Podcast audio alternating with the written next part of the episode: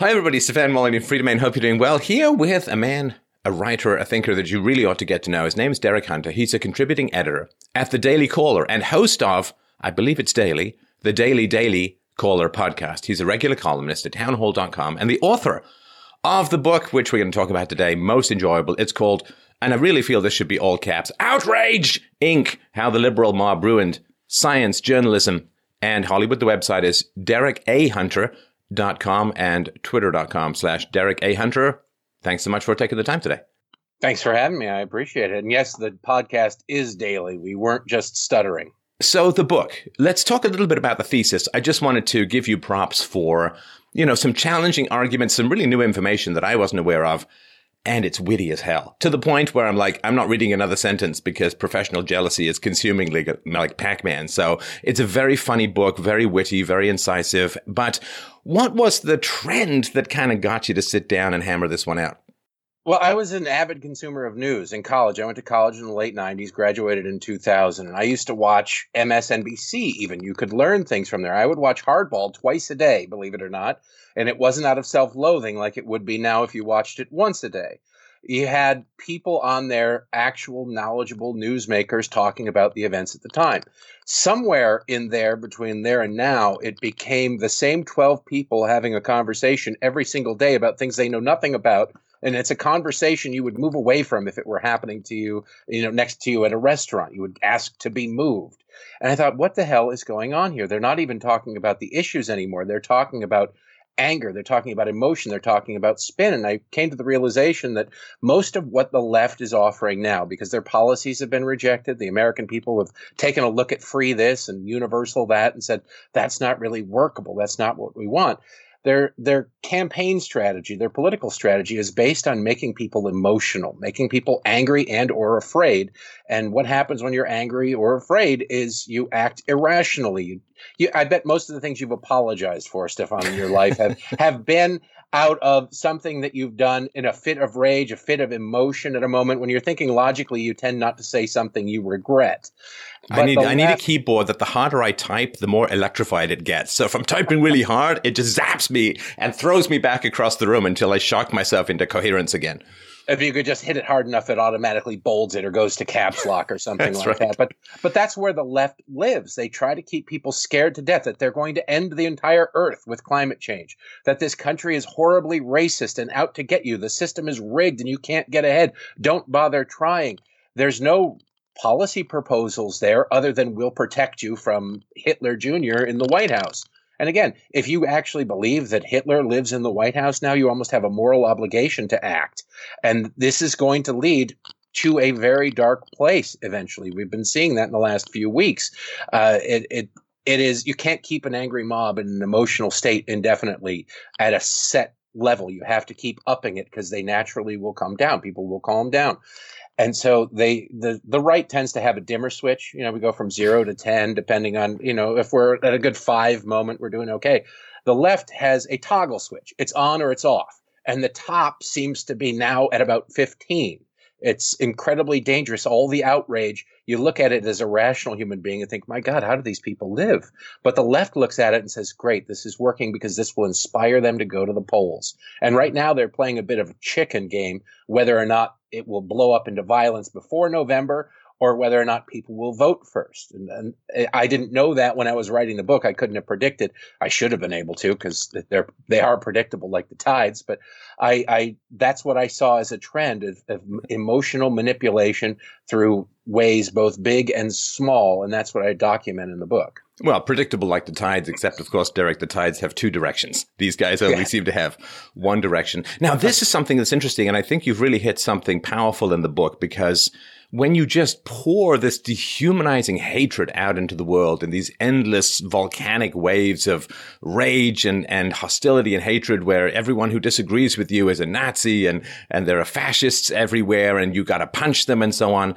The purpose, of course, is to create, and this was what the left has always done, is to create a shock troop cadre of uninformed people who are like the ground troops for your political agenda. You know, in the way that the KKK was originally the sort of terrorist arm of the Democratic Party to keep blacks from voting. Now we've got Antifa and other groups out there who are really getting ginned up and who have this self-righteous rage and have uncorked the satanic love of violence in pursuit of a political agenda. And it, of course, my hope, as I think yours, is that people look at this, understand where this has gone historically, and try to pull back from it that's what is scary is look if you and i sit here and you talk to these these rage mongers this angry mob this mutant army that they have that is ready to take to the streets at a moment's notice it's amazing that they're always at the ready. They seem to be hibernating and kept in pods and buses just outside of every major town for whenever some perceived outrage or, or taking to the streets moment occurs.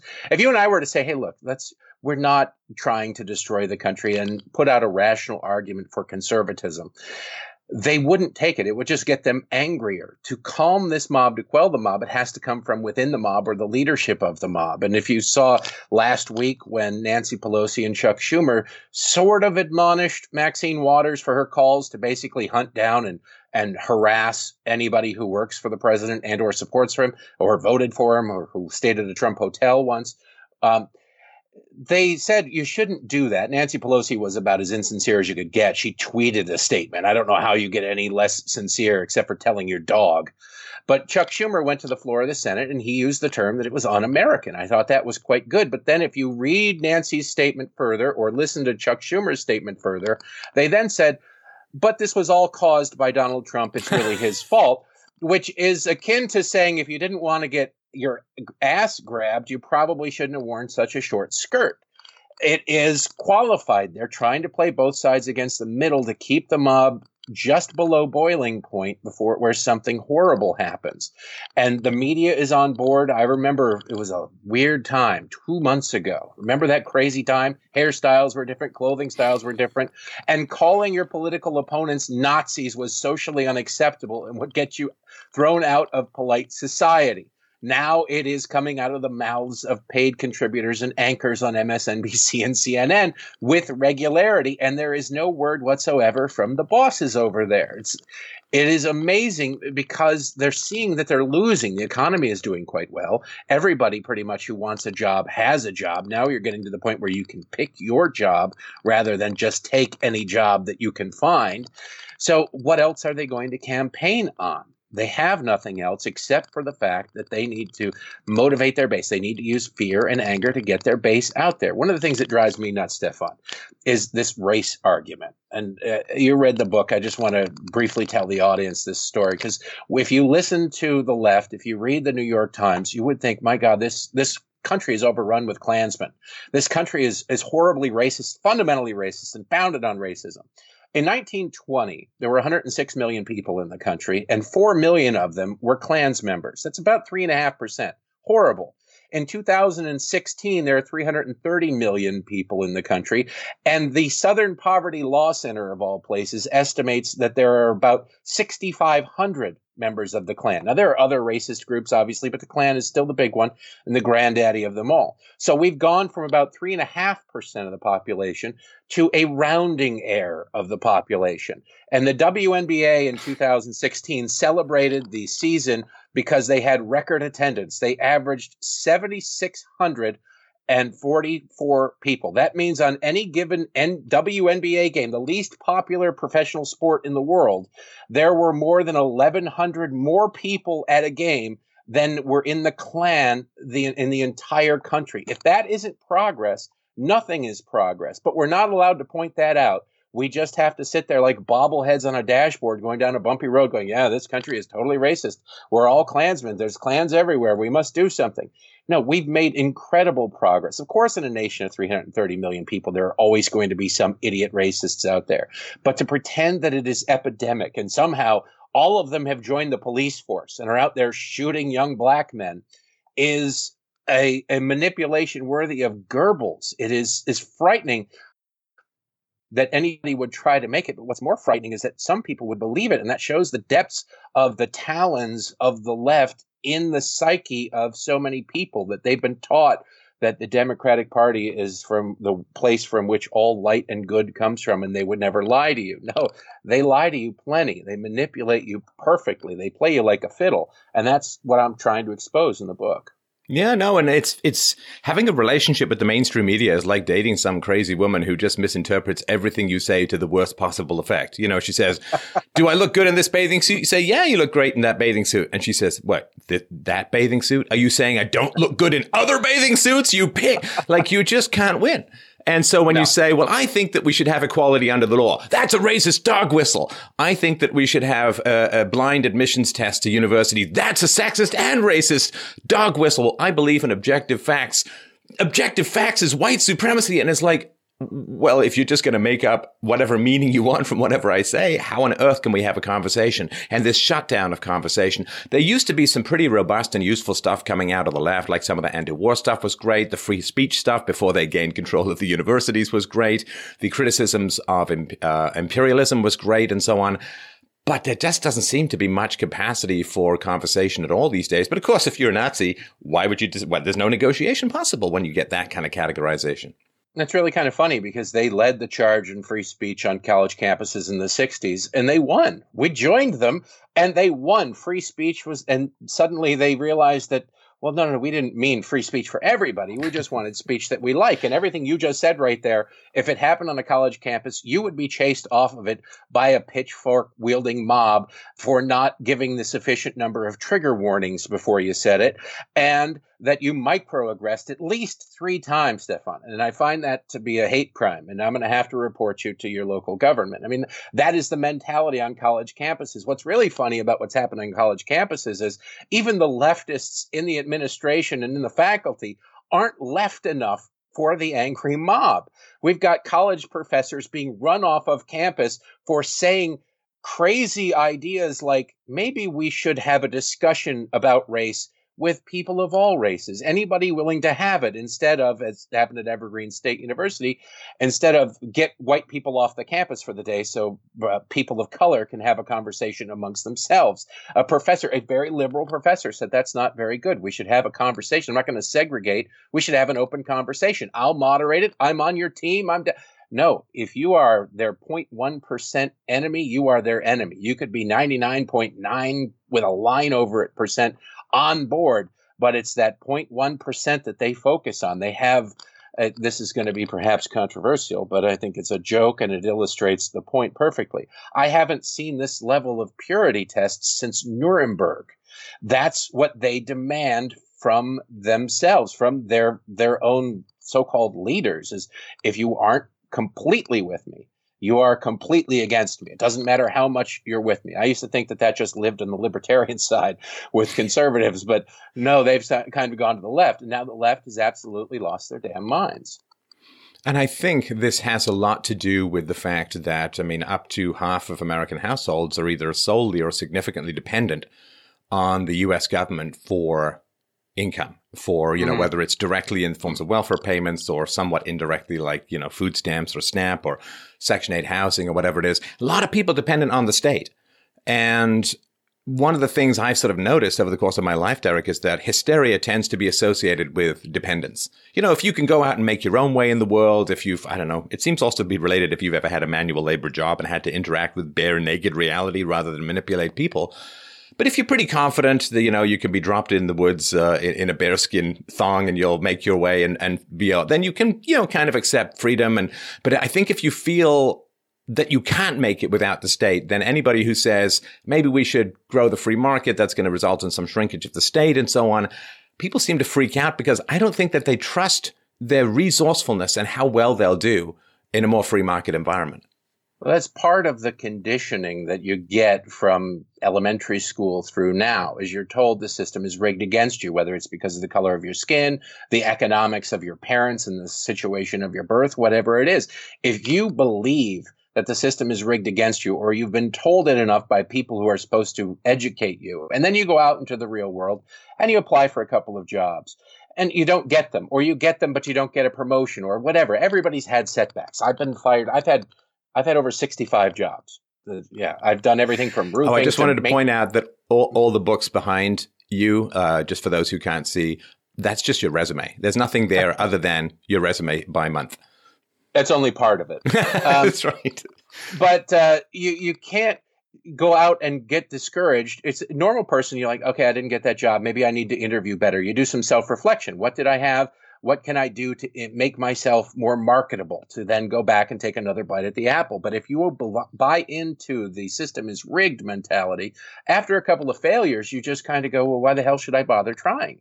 I've lost. The system is rigged. You can't get ahead. And what I find really ironic about the system is rigged argument is it's made by people like Barack Obama and Elizabeth Warren, people who come from relatively modest means, who are now fabulously wealthy and had their hands on the levers of power. And you think, how, if the system is rigged, how did you beat it? if the system truly is rigged, how did you beat it? Their own life story undercuts their argument, but they're never asked about that. The idea, obviously, they think that they're special, especially Elizabeth Warren, because she had to overcome two setbacks being a woman and a minority, being a member of the Chickasaw tribe or whatever tribe she happens to mm-hmm. claim membership in this week.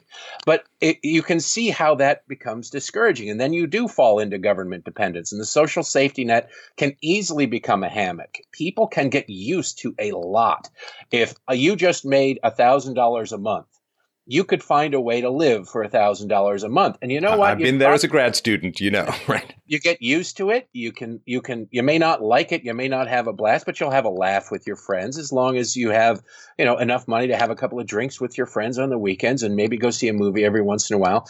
But realistically, this mentality leads to something more pernicious. Is there used to be a time when I was growing up when you'd see somebody drive past in a really nice car, you see a really big house, and, and, your parents would turn to you and say, you know, you can have that too if you work hard enough, if you do this, you do, you know, all the things that people used to teach their kids. Now somebody drives by in a nice car and the dad says, grab a rock and let's throw it at that guy. That guy doesn't deserve that car. Or he, he has the car stole. because he stole everything from you right. and your ancestors and your land and your history and your, and then it's like, well, now you can't get there. All you can do is crap on the good rather than pursuing it. I mean, assuming that you know, it's not Al Gore you're throwing rocks at, who does not seem to have come by his fortune in the wildest areas of the free market who knew that helping the poor would make you so rich? The Clinton Family Foundation. If I'd have known there was that much money in helping the poor, I might have changed my vocation. But uh, no, it's it's bizarre. We've become a, a country where resentment. I think reality TV has a lot to do with that. The culture has definitely changed, where you don't aspire to be something, you resent somebody who is that now and it, there there are just bad consequences to that because you do get a nation of people who stop trying. Why would you try if you can't get ahead? If you really believe the system is rigged against you, there's no way to get around the system. So you just stop, and it saps the liberalism saps people of their humanity, and I, I find that part probably the most disgusting and disturbing. Well, and there's this lie. Well, two two lies. They're sort of two sides of the same coin, which is this fantasy that somehow life should be fair right. and that people should care. Like the reality is you care about your book.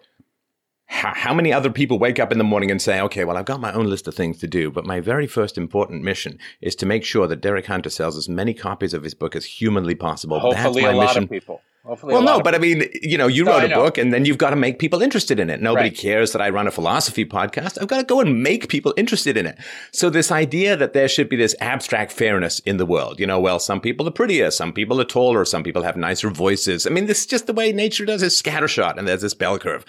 And so the idea that life should be fair and all deviations from that fairness are somehow horrifying and horrible is just going to make you eternally annoyed and pissed off at basic reality and biology. And but the they- idea that someone else should care about your little pet project. No, you've got to make them care by providing them value. Your mom should care if you have a rash when you're three, but adults shouldn't care about your projects unless there's some value in it for them but they've bastardized the definition of the word fair. Fair is everybody gets up and they aren't clubbed to death like a baby seal as they try right. to go about their business. Fair is your you make what you will of your life on a daily, hourly, minute basis. They want the finish line. They don't want the starting line to be fair. They want the finish line to be fair. And that's where you end up with all the problems because then you end up with jealousy because some people are better looking, some people are smarter, some people are faster, some people are taller. And there's no way for government to make you better. All they can do is make other people worse. Government doesn't rise, uh, you know, a rising tide lifts all boats. Well, a sinking tide sinks them all too. And the government, if you see in Venezuela, every everybody's equal. Everything is fair. Everybody's in hell except for the leadership. North Korea, the same thing. The double standards. The nation is starving and Kim Jong Un is fat. That's not by accident. He's not eating a high carb diet. He is eating well. The people in the in the rural areas are eating dirt. Kim Jong Un is eating well. The same with the Soviet Union. Khrushchev, all the leaders of the old Soviet Union were fat. Meanwhile, their population was standing in bread lines, waiting to get bread so that they could have enough energy to stand in the bread line again tomorrow to get more bread. It is liberalism is inherently unfair when you really think about it. Al Gore lives in a house that could be a shopping mall, but he wants you to live with a hand fan in the middle of summer while he jets around on a private jet. Leonardo DiCaprio produces documentary after documentary about climate change. Meanwhile, every weekend he's stocking his party yacht with Victoria's Secret models. Again, nothing against Victoria's Secret models or party yachts. As I write in the book, the world would be a better place with more of both. But that's not the world we live in. It's completely fair that, that he gets a party yacht full of Victoria's Secret models because he's earned that. He's not buying them. He's, they want to be with him. But the idea that somehow life has to be fair, life is ultimately fair because it is what you make of it. But we've taken that away because we, we're at, as one of the cases I make in the book, is that we're out of problems, real problems. you, it used to be 200 years ago, you woke up in the morning, you hope you didn't cut your finger that would lead to an infection that you would die. You'd hope some stranger wouldn't come along and kill you.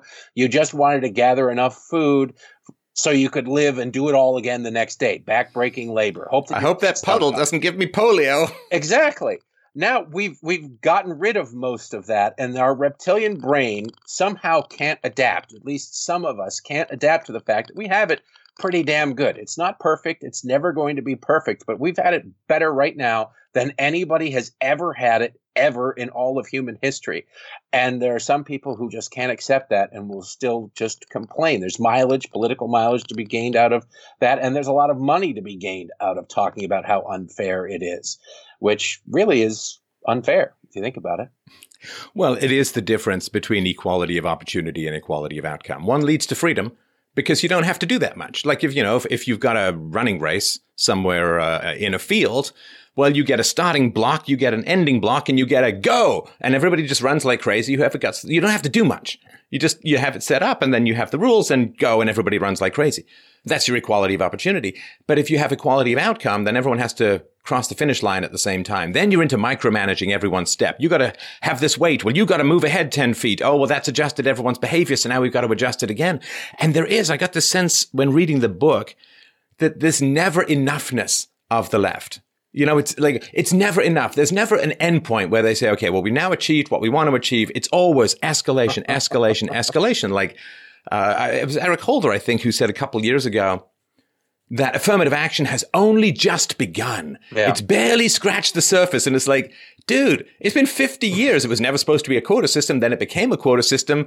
And now you're saying after 50 years of massive government power, we've barely begun?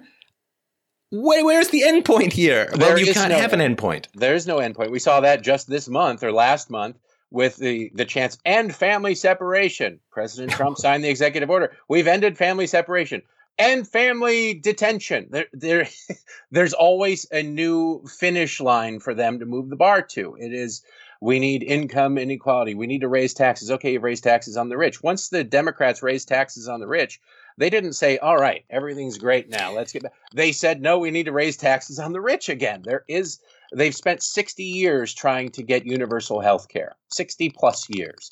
They they've been doing it slowly, incrementally, and this is the difference between the left and the right, Stefan. This is what drives me nuts. The right will try to do something, it won't work, and they go, ah, well, we tried, and then good, good old college try. We gave it a shot. The left finds a way to get there incrementally. They said, "Oh, the Great Society will deal with the elderly and the poor. Will help the elderly and the poor." And then there's this middle section in the middle, and they've been trying to lower the age for Medicare and raise the qualifications for Medicaid and income to try and choke down the middle so they eventually meet and have everybody. Obamacare was a great leap forward, if you'll forgive the analogy, and uh, for the left in their goals, but it still wasn't socialized medicine. Michael Moore this past weekend on Bill Maher was complaining that we've we've only gotten half measures at best, and we didn't get universal Medicare. Obamacare was supposed to be enough. Like they're never satisfied. They're relentless. They're like the Terminator. They can't be reasoned with, and they will not stop.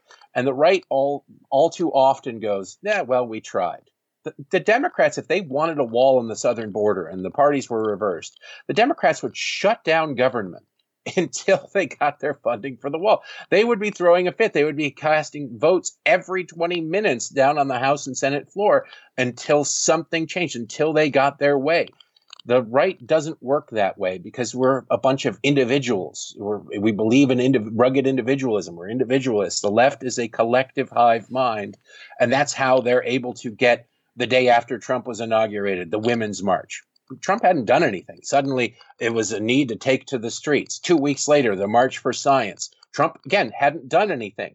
They were the New York Times headline on the March for Science was "Scientists feel under siege." Now, President had barely unpacked his socks at the time. How were they under siege? What he hadn't even pulled out of the Paris Climate Accords yet. Well, but, but Derek, you know that when when any group claims to be under siege, what they really mean is that they might be exposed to the rigors and consequences of the free market. That's what it means to be. They might actually have to produce something that is of value to some kind of end consumer rather than the endless trough filling government grant uh, that they always going for. It's like, oh no, I'm under siege. It's going to be horrible. It's going to be terrible because there may be consequences to what I do with my day. Oh no. I, I'm sieged every month when I have to pay rent. It's horrible, and I, I need I need relief.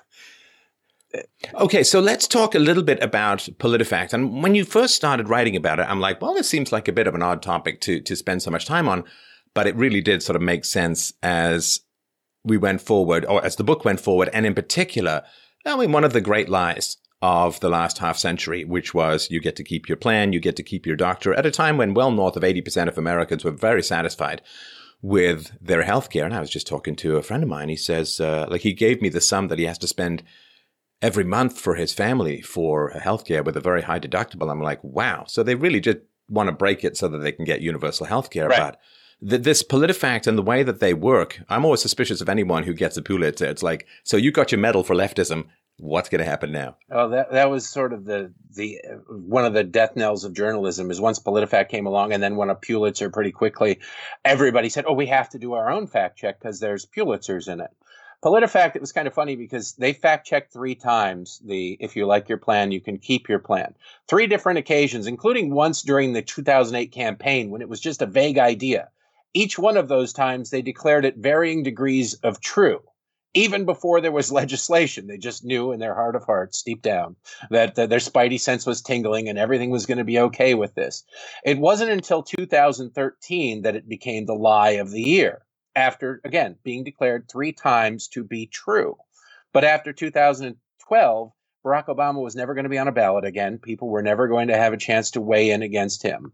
And so then they could do an accurate fact check. They didn't even really do a very effective mea culpa. They just kind of said, yeah, well, what are you going to do? But that is the the way that the left works. They are point themselves the arbiter of what is and is not true. It's very pernicious. It's bigger than just PolitiFact, but PolitiFact is the most blaring example in there because they were unequivocal about their support for this statement being true, even though we found out after the fact the Obama administration internally knew that it wasn't going to be true. There were people saying it's impossible if the government sets the standards for what is an acceptable health care plan. There's going to be plans out there that won't meet that bar. So it just logically, it doesn't make any sense. They didn't care. They put the blinders on, they put their fingers in their ears, they were going la la la past the graveyard, and they declared it true another example of, of fact checking, and this one's just kind of funny and sad and pathetic about NBC News. During the third debate, they fact checked live fact checks. Six things during the debate, none of which had anything to do with Hillary Clinton. They didn't fact check her at all. They fact checked Donald Trump six times. Every time they declared him to be a liar, including the time where he said that Hillary Clinton had acid washed her server, her email server. Now, she used the program BleachBit, which I could understand if you're not a tech person, maybe you just hear acid washed and it makes sense. But because Hillary Clinton didn't physically dip her server in a vat of hydrochloric acid, that was determined not only to not be true, but it was a lie because he used the term acid washed. That is the level of pettiness, but people don't remember the details. They'll remember that NBC News declared Donald Trump to have lied during the debate. And they know that's what sticks. That's why headlines are so important you know this as a, a mm. student mm. of the web. Most people don't click on the stories. And if they do, they don't read past a paragraph or two. That's why the lead and the headline, which sometimes contradicts what the body of the story is or buries the actual news in the story, are so important and especially in the age of Twitter, where you just it sort of whips past you, your timeline. You can mislead and misrepresent and manipulate a lot of people by your choice of ten words in bold above the fold in your headline, no matter what is conveyed in the story. It's it's all just part. I really it comes down to I despise the media mostly because mostly because I love the media so much. I love information. I love watching news. It's just harder and harder to find actual news. It's there's no such thing as this is one thing that sort of surprises people that I've been talking since the book came out. There's no such job as Republican strategist or Democratic strategist. That is a made for TV term. I've looked because the job seems pretty cushy. I'd like to have that job. there is no such job. It's people who have other jobs that are just like I don't want to have I'm a lobbyist, but don't put lobbyist up there. Okay, we'll just call you a Republican or a Democratic strategist. They are not experts on the things they talk about on cable television. They are available and able to string together a coherent sentence. They're told sometimes a day ahead of time that sometimes a week ahead of time they're booked to be on, which is you think at that how can they know what's going to be in the news cycle? And the trick is it doesn't matter what's in the news cycle. You're going to debate somebody opposite of you, whether they really are or not. You're going to read a couple of Associated Press stories about it and you're going to have five minutes you have to fill. Nobody's going to drill down on any details. Nobody's going to call you out on anything you get wrong. Don't worry about it. Just be entertaining. That's entertaining, but it's not news. Have you ever wondered why the same 12 people on CNN are up there every night, no matter what the story of the day is? Do you think that they spend all day in a hermetically sealed Tupperware container de- drilling down on the details of North Korea's economy? No they're just good on TV. They're on the payroll and they have a job to do. They play it on TV. They all ridicule Donald Trump for being a former reality TV star. News has become reality TV. And it's it's sad because we need news. We need information. We need journalism to become to be informed. And you you need a jeweler's loupe and a helmet with a light on it to find it anymore. now let's. I was really thinking when you wrote about, in particular, Neil deGrasse Tyson, the great astrophysicist, and, and Bill Nye, the engineer turned children's TV entertainment guru, um, and both of whom are very charming and articulate and presentable men.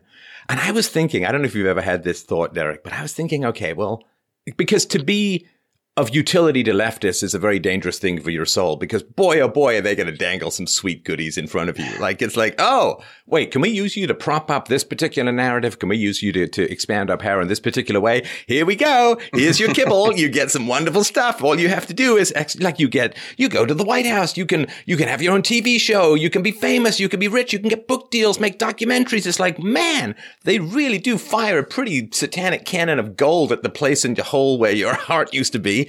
And I was just thinking, like, have you ever had that? Like, if they came to you with all this stuff and said, "Hey, man, Derek, you know, yeah, give you a little bit of haircut, trim your beard, give you a nice TV show, you can make, you know, half mil a year, you know, what do you think? You know, just all you got to do is serve the narrative a little bit. We're going to win anyway. Why not grab the gravy? I could be bought. I'll I could be bought. No, we're gonna we're gonna make up a price and put it down. Six pack. Uh, 20, 20, 20 million bucks and I'm yours for, for right. a long time. No, but this this is sort of the media created celebrities. Neil deGrasse Tyson is a brilliant guy. He's much smarter than I am. There's no doubt about it. But he is an astrophysicist. Why is he on television pontificating about transgender bathrooms or on climate change? Climate and deep space are exact opposites. He's studied one, he knows nothing about the other. Again, my plumber it was certainly be able to fix a leak in a pipe. He's the guy. I'm not going to call a roofer to fix the leak in my pipe. But if I ha- need foot surgery, I'm not going to go, well, you know what? The plumber really did a hell of a job at unclogging the I've got a leak in my foot. Get some he, duct tape. he's got to know what's going on there too, because he was able to drain drain the bathtub. Expertise used to matter. It doesn't anymore. Now it's whether or not you serve the narrative and whether or not you present well on television. Bill Nye is a failed stand-up comic who was cast in a kids show. His background is in engineering. If you want to build a bridge, you might want to consider giving Bill Nye a call. But because he's on board, he's down with the cause. He was the grand marshal of the March for Science. You can't get a grand marshal for the March for Science who's an actual scientist. There's nobody available. Maybe they're not going to be flashy. Maybe they wouldn't have had a kids show, but a cardboard cutout of Mr. Wizard, at least he had an actual science background, would have been better but it's that celebrity it's the power of tv and it goes back to what i was talking about with the people who know nothing about what they're talking about talking about it. When you put somebody on tv stefan you, you uh, especially on a news show the audience automatically assumes they're an expert. They know what they're talking about because you think well this is a news organization. Surely they vetted the people they wouldn't be so crazy they, no, they, they, would never do that. They would and, and then you think well what does donny deutsch know about anything besides advertising Yet he is a staple every morning or nearly every morning on Morning Joe. The answer is, of course, he knows nothing, but he says the right things. He's on the team. And the same goes for DeGrasse Tyson and Bill Nye when they it, the uh, hurricane hit Houston last year. Neil deGrasse Tyson went on about how this is climate change. It's clearly climate change, and we're all going to die unless we cede our liberty to the federal government. He didn't ask and wasn't asked and didn't weigh in on why there had been a 14 year lull of hurricanes hitting the United States after Katrina and why we were promised at the time that we're going to have more and stronger hurricanes. And this was just the beginning. Al Gore was convincing us that we're all going to, if you live on the coast, you're going to have to learn to drive a gondola because that's the the wave of the future. I was in New York last week. I didn't need a gondola to get around, but they never are called on their bad predictions. Just a, a quick example of the Al Gore thing. And not the 90s and 2000s, he was out there. We've got 10 years before everything goes, or it's too late to do anything. Well, that 10 year window has come and gone. None of the doom and gloom that they predicted would happen has happened this would cause a normal human being to go, hey, wait a second, maybe we were wrong. Maybe we should reassess here. If you were the leader of a doomsday cult and you said the world is coming to an end Sunday, Monday morning, you're probably going to have an awkward conversation with your followers about what happened. The left, instead, they said, well, we can't keep making 10 year predictions because 10 years comes and goes pretty quickly. Now they're making 100 year predictions. You can't. Oh yeah, the lightning, yeah. lightning strikes. Lightning They're going to double in in eighty two years. And, and, okay, uh, first of all, who cares? Secondly, how do you know? And the point is, you can't prove it, but more importantly, you can't disprove it. So now all the people won't be able to say in ten years, uh, "I call BS." They, they'll be dead, and they will forget that you've made this prediction of doom and gloom while still trying to tell you that it is a moral imperative that you give government your power because you're killing the planet otherwise and deer may get struck by lightning in the middle of the woods in a hundred years well, I mean, um, in my past iteration before uh, doing this, I was a software entrepreneur and wrote a lot of code for predictions in the environmental area. So I know a little bit about this. And I'll tell you this, just, just by the by. Any one who claims to be able to predict the weather a year in the future, just a year, forget mm. 82 years. Anyone who claims to be able to predict the weather a year into the future, who's not stinking rich, is just lying to you. Why? Because all you do is you invest in futures. Because yeah. if it's going to be more rainy or more cold or more warm, certain crops are going to do better, certain crops are going to do worse. So you call up your broker and you say, I want a short soybeans or I want a long whatever, right? And so if you're saying that you can predict the weather at least a year out, just go become like become filthy rich with futures uh, and investments, and then take all of that money and invest it in green energy. You don't even run, need to run to the government. You'll make far more money than any government grant could ever right. give you. But they don't seem to want to do that. I don't know why. Don't they care about the planet? What's funny though is if you take those models that they say in 100 years we're all going to be dead because of this, that, and the other thing, there'll be no the end of snow. You take them back 50 years and you punch in those numbers. You should be able to then accurately if you're going to tell me what's going to happen in 100 years you should be able to tell me what happened the last 100 years with your computer model they can't do that. They have no real idea. The idea of climate science is so new They're barely getting their sea legs. But somehow, if you drive an SUV, you're akin to a Bond villain and you must be destroyed and they're convinced of it. And of course, when in the 50s, when Betty Friedan was writing about the coming ice age, and in the 70s, when the Time magazine and Newsweek were writing about the coming ice age, then in the 90s, when it was we're all going to burn up in global warming, and then it just became the catch all climate change. It's weird that no matter which end of the spectrum the problem was on, the solution was always the same. We need higher taxes. We need more regulation. We need the we need more government and you to have less liberty. And it just happens to dovetail nicely with the left's agenda, no matter what the problem is. That should be somebody's first sign that maybe something isn't kosher here. Oh, it's weird too, because of course, when I was growing up, of course, the whole idea was zero population growth. Stop having babies because it's bad for the environment. Oh, sorry, you don't have enough babies. We have to import pretty much half the third world to make up for it. Also, the left was like, well, it's really bad that the poor don't have enough money. The poor don't have enough resources. And now that the poor are getting wealthier, it's like too much pollution. We can't have that anymore. And, and that's weird too, because I think I sort of let's just do a tiny little pivot here because this prediction around Donald Trump winning, you know, 98%, 97%. One guy was like in the 70s and everyone like 70% or whatever. Everybody right. went nuts on the guy. That is an astounding thing because if that doesn't show you how bad they are predicting, how partisan they are, and how most news is simply leftist wish fulfillment, boy, how do you maintain your credibility? I mean, what is their audience? I mean, if somebody tells you it's a sure thing and they get it disastrously wrong to the point where Trump wins in a landslide, how do you take anything they say seriously after that? Unless they have some huge post-mortem mea culpa, let's figure out where our prejudices come from and work like crazy to sandblast them out of our newsroom, which they haven't done, gone the opposite direction. How do they have any credibility at all? I feel like the mainstream media used to have credibility, but just like after you die, your fingernails or your hair keeps growing, they've still got a bit of legitimate credibility or illegitimate credibility left over from when there used to be real news because who believes anything of this stuff anymore? Well, in a way, they're the the assigners of credibility, so they have that advantage. They they decide what is credible, what is believable.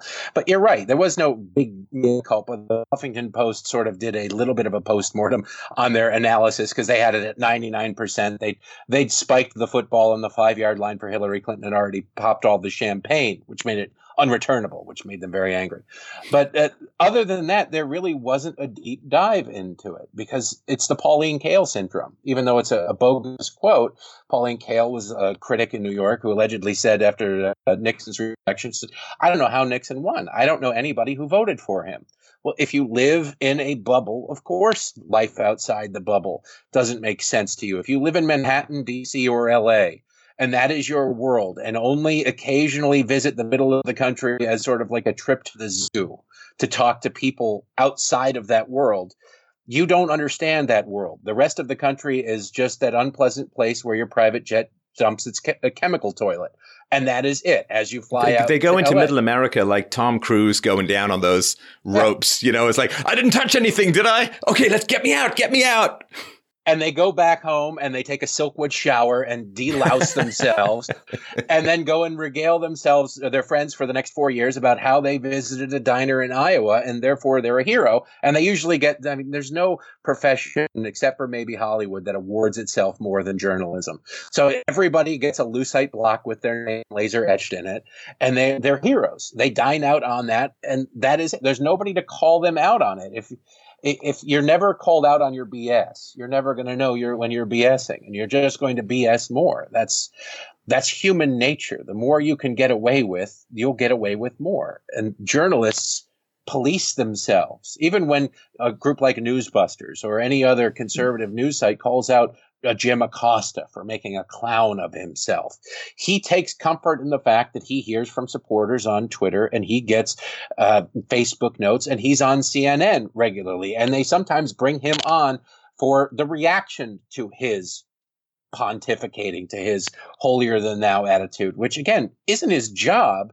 It should embarrass him. 10 years ago, 20 years ago, he probably would have gotten at least a stern warning from his bosses that you can't do that. That is not the job of a journalist. But journalism is, it's not necessarily dead, but it's certainly on life support and need of a, a transfusion.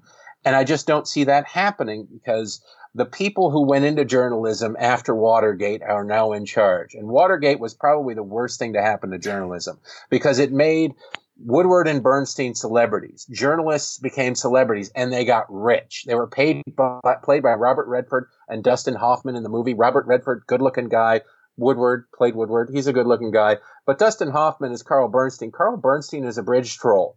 Being played by Dustin Hoffman is a step up. And they made millions of dollars. They're still dining out on it. They were honored at last year's White House Correspondents' Dinner uh, over it that met a lot of people who said, I want to go into journalism to make a difference, which is not the reason to go into journalism. Yeah, I mean, but even the Nixon thing to me had a bit of a stink of fake news. They wanted to get Nixon, uh, the left wanted to get Nixon ever right. since he worked with McCarthy to out the communists in the uh, State Department. So they were gunning for the guy. Oh, I know. And of course, they let even JFK get away with worse and LBJ get away with worse. So even that was like, wow, fake news, pretty profitable. Ka-ching.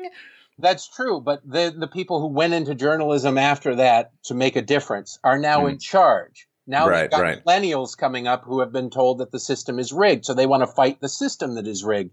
And the people in charge wanted to make a difference, so they're not really in a position to say, you can't say that as a journalist, or this isn't news. Maybe you should keep your opinions out of it.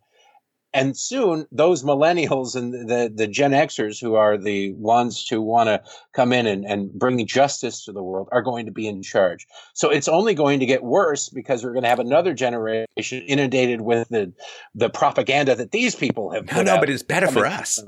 Oh, it's, it's better, better, for us because you know if you if you think sort of truth telling is somehow ensconced in the mainstream media, the mainstream media, with very very few exceptions, yeah, I'm looking at you, Candace Owens, but the mainstream media will only give you a microphone if they're absolutely sure what you're going to say. Like there's no room for randomness, there's no room for originality, for spontaneity, or if you do accidentally spew up something spontaneous and original, it's like they'll cut your feed, you'll never be allowed back again. They police themselves very very seriously, which is great because it means that more people are going to turn to people like you and I for more more of an unbiased perspective on things. You know, as the old saying goes, never interrupt your enemy when they're in the process of making a mistake. I understand that, but there is a point of diminishing returns. There are more uninformed people in the country than there are informed people, and that will sort of always be because people are busy. They're not mm. paying attention to the news. People who listen to your show are educated and informed, but they're seeking it out most people don't seek out news. They seek out sports scores. They seek out movie times. They seek out porn. If you just look at the numbers, that's just the way it is. So, it, it, and they, they casually digest news. They find a newspaper in the bathroom and they read it. They read Time magazine in the waiting room at the dentist or whatever. Somebody posts something on their news feed. And that's sort of the problem that we're up against is we have the facts. We have the devotion. Luckily, we have the passion but the other side has the numbers. Dispassionate that's where they're trying to get the emotion involved in it.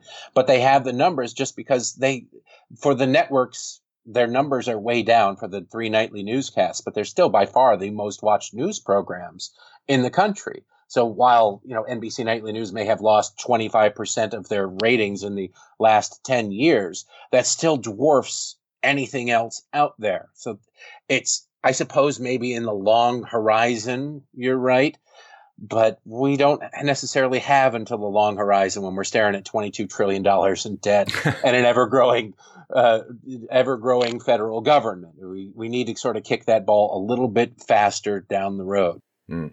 Let's talk about the fake hate crimes. Uh, that that troubles me enormously. And again i really want to remind people although some of the topics we're talking about can be a little bit grim uh, derek does a fantastic job of spoonful of sugar uh, with with the witticisms and the great writing. But I, I wonder if people are getting close to empathy burnout, which is a very dangerous situation in society. There are ills and injustices which need to be addressed, but the number of times to the point now where like I hear about some new, there's been a hate crime against group X.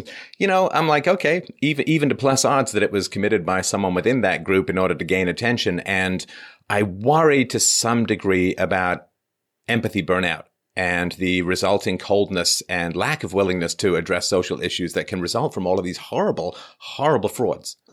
Well, like I said earlier, there is racism in this country, but everything being called racist means that what the actual racism that exists falls on a lot of deaf ears. I, for one, sort of just tune it out. I, I you can't. I, I, disagreed with Barack Obama, and I was called a racist, even though I disagreed on health policy or I disagreed on trade or mm. I disagreed on it. And you were a racist. Well, I disagreed with Bill Clinton. I wasn't a redneckist, but somehow I'm a racist when I did it with with Barack Obama. Some might call you an anti-rapist. Maybe, but that is the mentality. Once you overuse a term, you you take away its power. That's why, look, I, I do the podcast for the Daily Caller. I could swear all I want on that. There's no FCC regulations about it. But if I just every other word dropped an F bomb, it would mean nothing when I said it. But if I were to say it, which I don't, but if I were to say it, it would cause your ears to perk up because suddenly, oh, he must really care about this, or this must be an important point, or what have you. Racism, the accusation should be used like that. It should only be used when it's serious because racism is a serious problem. It's a disgusting problem. But when you use it every day for a policy disagreement, the real victims of racism are sort of when was the last real victim of racism that got widespread reporting in the news? There's a lot of claims of it. Michael brown was char- you know uh, put up as a victim of racism. And then the forensic evidence of the party of science dismisses shows that he was attacking officer darren wilson. So it, it, it, it, you lose all its power. You cede all the power on an important issue when you just say throw it around casually. It's the same with cursing. It's the same with everything. And the problem is that these social justice warriors in colleges, and when I go into the book with the fake hate crimes, is they're told their whole lives this country is racist and look out, and it's everywhere. There's a Nazi in every pot. And so they go out into society and they say, well, I must fight this then, and we will take it on. And fighting Nazis is great, and it is. But they go out there and they can't find these injustices that they've been told happen everywhere on a daily basis. So they find themselves stuck. And they go, well, you know what? I'm just going to take the spray paint and I'm going to write uh, something nasty on the wall of this church, or I'm going to vandalize this car, or what have you because I know it's out there. I'm drawing attention to the issue because we all know it's out there. I just hadn't found it. And it's more important to draw attention to the issue. That's where you get these fake hate crimes. And there was a huge, huge spike in fake hate crimes after the election of Donald Trump. Nobody wants to talk about it. Remember the Jewish community centers that were getting bomb threats called into them?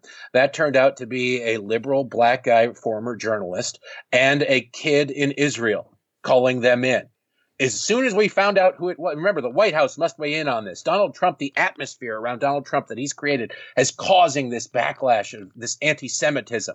Then they found out who it was, and now have you heard anything about how those cases have been adjudicated? No, you haven't, because they're no, not it's, it's news like anymore. The, uh, the guy who started all these fires in California, these these uh, brush fires and forest fires in California, turned out to be an illegal immigrant, so the entire problem has vanished.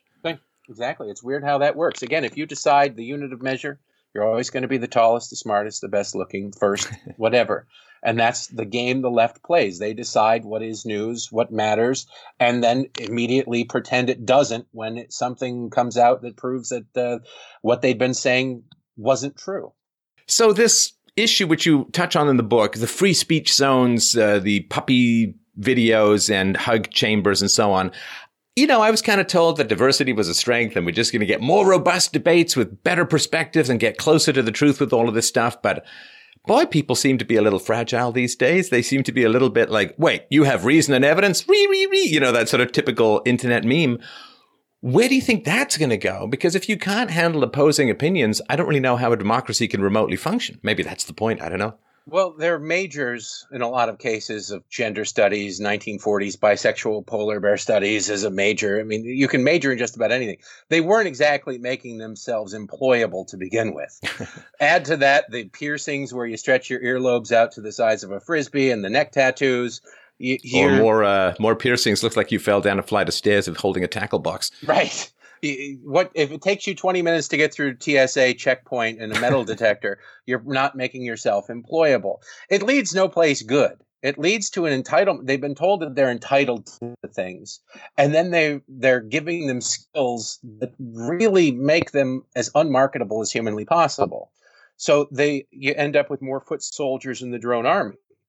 They are on their couches, ready to get that text from their organizer to take to the streets. Most of these victim majors are really only qualified to treat teach more victimhood majors. That's it. It's a hmm. self-fulfilling mm.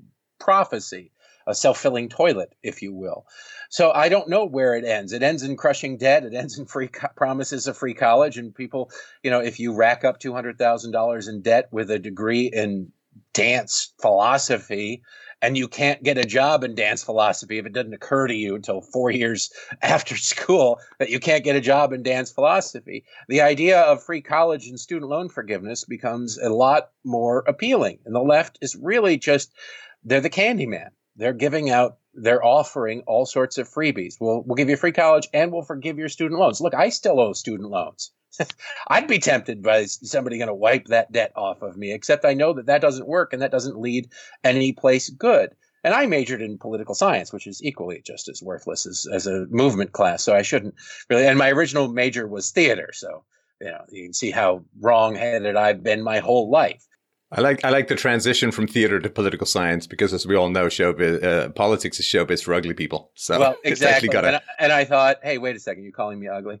No, I I found that I couldn't stand the fake people in theater, so I went into politics where there are fake people. So yeah, don't don't follow me, kid. No, Wait, no, now you're in the publishing industry. Oh, useless burn for no reason whatsoever. All right. No, it's it's true. You're somebody who's been through it. I can tell.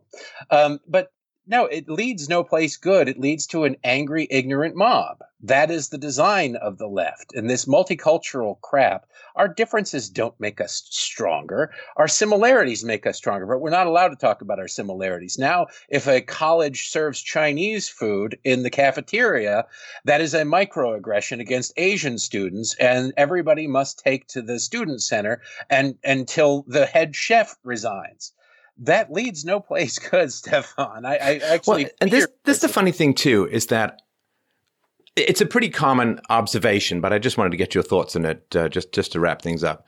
So your father, congratulations! I hear your daughter's uh, about a little past a year, so so yep. great. I hope you're enjoying all of that. But you know, as somebody with you're wearing more than one hat, you're you're, you're a father, and and so on.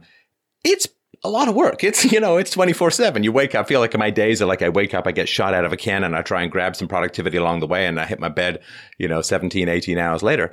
Yeah. And for the people who have this much time and energy on their hands, you know, part of me wants to say, get married, have some kids, get a hobby, get a job. You'll quickly find how little outrage there is when you're out there in the world being productive. But boy, people with a lot of time on their hands, there's an old saying from uh, well, my youth uh, in, in, church, which was uh, idle hands are the devil's plaything. In other words, if you're bored, if you're, we're all a restless species. That's why we got out of the caves. If you're bored, and I think this goes back to where we started, you will end up making up problems because we are problem solving species. And I just wonder if they just don't get a little bit more busy living, that they'll have less of an urge to just spend their entire lives controlling and bullying. Well, the uh, idle hands of the devil's playthings is idle minds are the liberals' playthings. that's the thing. Look, if you want to complain about the injustice of your economic situation and you have and you brag to your friends about how well you did on a video game over the weekend, maybe there's a correlation between those two things. Just throwing that out there as an idea. It is, it's, it's a matter of drive. And this is the equality we talked about. You have the equality of opportunity. Whether or not you avail yourself of it is entirely up to you. You can spend all day sitting around resenting what other people have or trying to work towards it. Start a business, sell stuff on eBay, go to garage sales and find things to sell on eBay for a profit. Whatever you choose to do. You can start right? a show on your phone. There you go. Yeah, I mean, you can make a movie on your phone for God's sakes. So it, it's really up to you. It is sad that so many people it's the sense of entitlement you have an entire generation with a, a bedroom wall plastered with participation ribbons so they they're used to being rewarded for showing up and that might work in school. But once you graduate and you get a job, if somebody's willing to write you a check, they're going to expect you to do more than to show up and then lecture them about how you're being culturally insensitive by using the wrong type of plasticware or whatever. You're not going to find success that way. We're conditioning kids for anger and failure and resentment. Uh, not all of them, I, good parenting can certainly counteract that. My daughter's only one, so I haven't had a chance to make her counteract that or screw her up yet. I still have plenty of time for both of those things. But everybody else out there, if you uh, if your kid is thinking about majoring in some, one of the social sciences, for example, talk to them. Don't pay for it. Whatever it is. Make sure that they're offering a marketable skill and then do what I did because uh, you don't have 65 jobs in your lifetime because you have an incredible drive, Stefan. As a kid, I did not have an incredible drive and I didn't go to college right out of high school because I didn't have the money. And so I worked a lot of jobs and I would live at home with my parents and my parents would eventually get to the point where they said, you have 30 days to find a job or you're out of the house. That was a motivator. Now, granted, it wasn't a motivator until the fourth week, and then I actually because I wasn't looking for jobs where you need. They can't be serious. I, no, no, no. I'm their offspring. They would. My dad would kick open my bedroom door with a squirt gun at eight o'clock in the morning and start spraying me with water to get me up to go look for a job. I would just go to a friend's house and fall asleep on their couch. And then the last, because I was looking for jobs where you fill out an application, you didn't need a resume. So I, you know, I knew I could find one of those pretty easily. So why do it in week one when you can have two or three weeks of of laying around. You've got to get that part of me out of you and out of everybody. If you want to combat the left, it's get educated and get motivated. Nobody's going to be motivated for you. You have to motivate yourself. And if you, you can't get motivated for yourself, I can't help you. Nobody right. can help you. They've got their claws too deep into you to be helped. Right. Well, that's a great and stirring note uh, to end on. So, everybody make sure that you go get your water guns of motivation. Just wanted to remind people contributing editor at The Daily Caller. The name is Derek Hunter and host of the Daily Daily Caller podcast. You can check him out, townhall.com. The book we'll link to below, well, well worth your time. Outrage Inc. How the Liberal Mob Ruined Science, Journalism, and Hollywood. The link will be right below the website is Derek A. Hunter. The Twitter handle is Derek A. Hunter as well. I really appreciate the chat. Thanks so much for your time today. I, I had fun. Thanks for having me.